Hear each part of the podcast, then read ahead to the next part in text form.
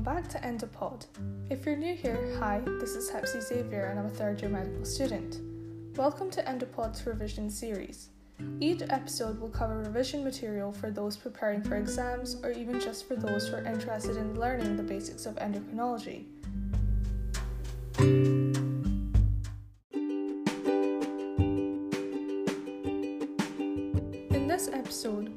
Talking about the structure and anatomy of the adrenal gland, followed by its function.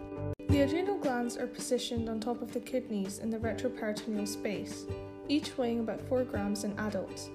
Similar to the pituitary, the adrenal gland is composed of two separate endocrine glands rolled into one structure the adrenal medulla and the adrenal cortex.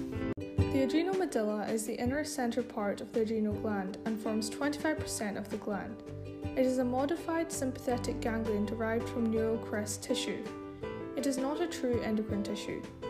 Preganglionic sympathetic fibers terminate on specialized postganglionic cells in the adrenal medulla. These postganglionic fibers do not have axons. Instead, they release their neurohormones directly into the blood. It secretes catecholamines, mainly adrenaline, noradrenaline, and dopamine, to prepare the body for stress, which is fight or flight response. The adrenal cortex surrounds the adrenal medulla and makes up 75% of the gland. It is a true endocrine gland and is derived from the mesoderm. It is arranged in three concentric zones, each of which produce different hormones. The innermost layer, which neighbors the adrenal medulla, is the zona reticularis, which secretes androgen precursors, for example, androstenedione. These then travel to the gonads, where they are converted into their mature forms, testosterone, for example. The middle layer is the zona fasciculata, which secretes glucocorticoids such as cortisol, which regulate carbohydrate metabolism, especially in times of stress. This increases plasma glucose for the body to react to the stress. The outermost layer is the zona glomerulosa, which secretes mineralocorticoids such as aldosterone. Aldosterone is responsible for increasing blood volume and hence blood pressure. It does this by increasing sodium retention and promoting potassium excretion in the distal tubules and collecting duct of the kidneys. This increases the osmotic gradient, causing water to be reabsorbed, hence increasing blood volume.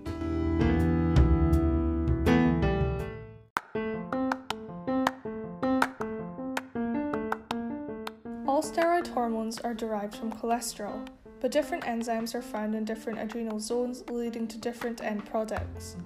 One of the enzymes, 21 hydroxylase, can be deficient, which is a common cause of congenital adrenal hyperplasia. This causes a deficiency of aldosterone and cortisol, which leads to an imbalance in sodium and glucose. It would cause an increase in sodium excretion, which leads to low plasma sodium levels, and a decrease in glucose plasma levels, which can cause a variation in severity of symptoms.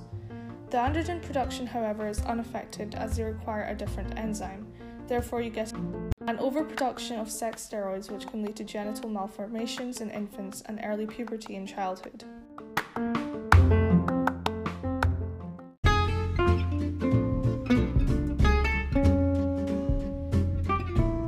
The hypothalamic pituitary adrenal axis, also known as the HPA axis, is essential for survival as it regulates how the body reacts to homeostatic or environmental stress. The hypothalamus releases corticotropin releasing hormone, also known as CRH, which stimulates the anterior pituitary to release adrenocorticotrophic hormone, also known as ACTH, which in turn stimulates the adrenal cortex, specifically the zona fasciculata, to produce cortisol. It has a long loop and a short loop feedback. The long loop feedback feeds cortisol back to the anterior pituitary and hypothalamus to regulate whether the plasma cortisol concentration needs to be increased or decreased. The short lived feedback is ACTH being fed back to the hypothalamus, which will indirectly monitor the cortisol production. Now, if we go back to 21 hydroxylase deficiency, we said it causes adrenal hyperplasia. The reason this occurs is because cortisol cannot be produced and hence it cannot feed back and inhibit ACTH and CRH production. This causes an overproduction of ACTH, which overstimulates the adrenal gland, causing the hyperplasia. ACTH still feeds back to the hypothalamus, which prevents overstimulation of CRH.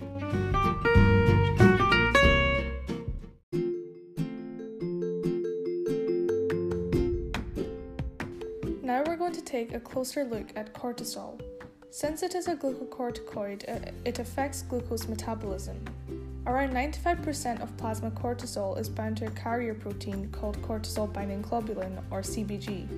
Therefore, only around 5% of cortisol is unbound, and only unbound hormones are able to bind to receptors. All nucleated cells have cytoplasmic glucocorticoid receptors, meaning that cortisol is able to bind to them.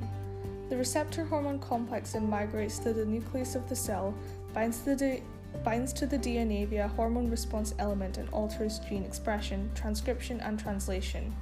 It does so by activating or repressing one or more genes, which creates new mRNA that then moves back to the cytoplasm where translation produces new proteins for cell processes.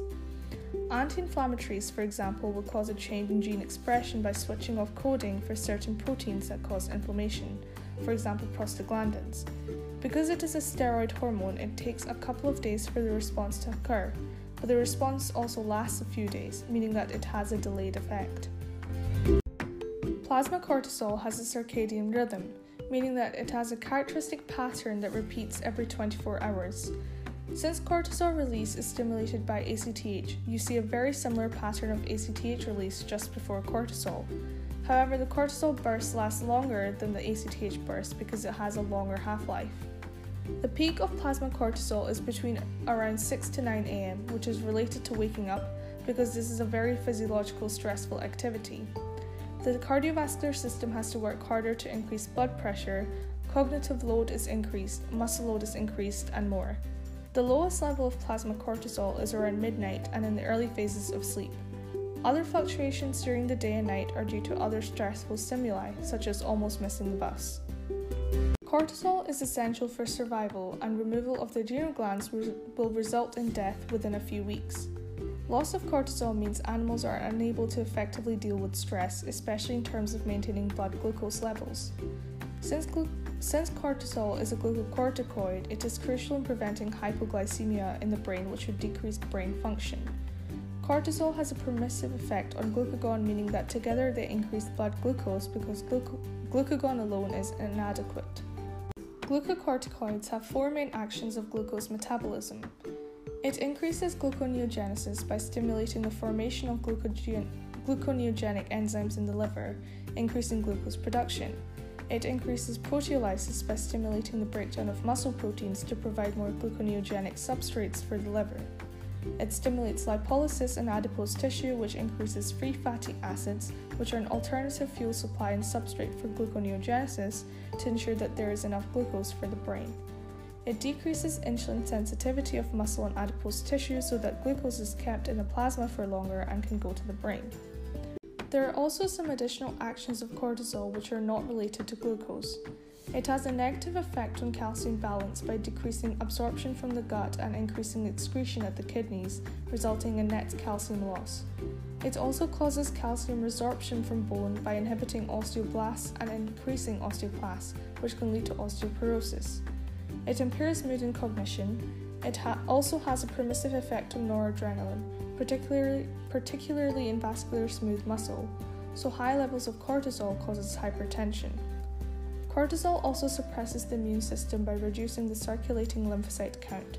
It reduces the antibody formation and inhibits inflammatory response. These can be useful clinically in reducing inflammation and reducing ch- chances of transplant rejection. However, it leaves the body vulnerable to infection. Patients need to take glucocorticoids, they are at risk of side effects, including increased severity and frequency of infection, the reasons for which we just talked about. It causes muscle wastage due to increased proteolysis to create substrates for gluconeogenesis. It causes a loss of percutaneous fat stores due to increased lipolysis, which makes skin more fragile. Great care is required when withdrawing glucocorticoid treatment because it enhances the negative feedback in the HPA axis. This turns down the release of corticotrophin releasing hormone and ACTH, which in turn causes atrophy of the adrenal gland as it isn't being stimulated. If you then suddenly withdraw the glucocorticoid treatment, it will remove the negative feedback and CRH and ACTH will be produced again. However, due to the atrophied adrenal gland, it is unable to respond adequately, so the patient is at risk of adrenal insufficiency. Therefore, patients are slowly weaned off glucocorticoids to allow their adrenal glands to get back to normal working order.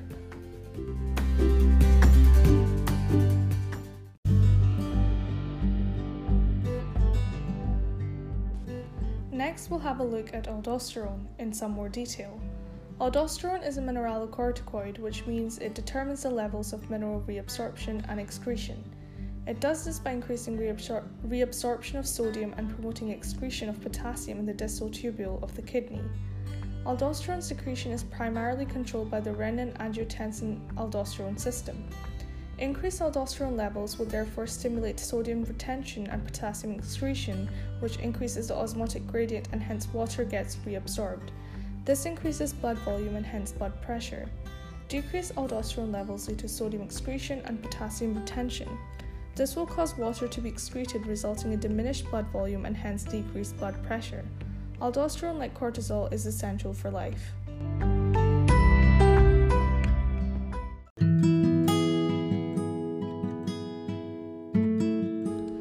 This concludes today's episode on the adrenal gland.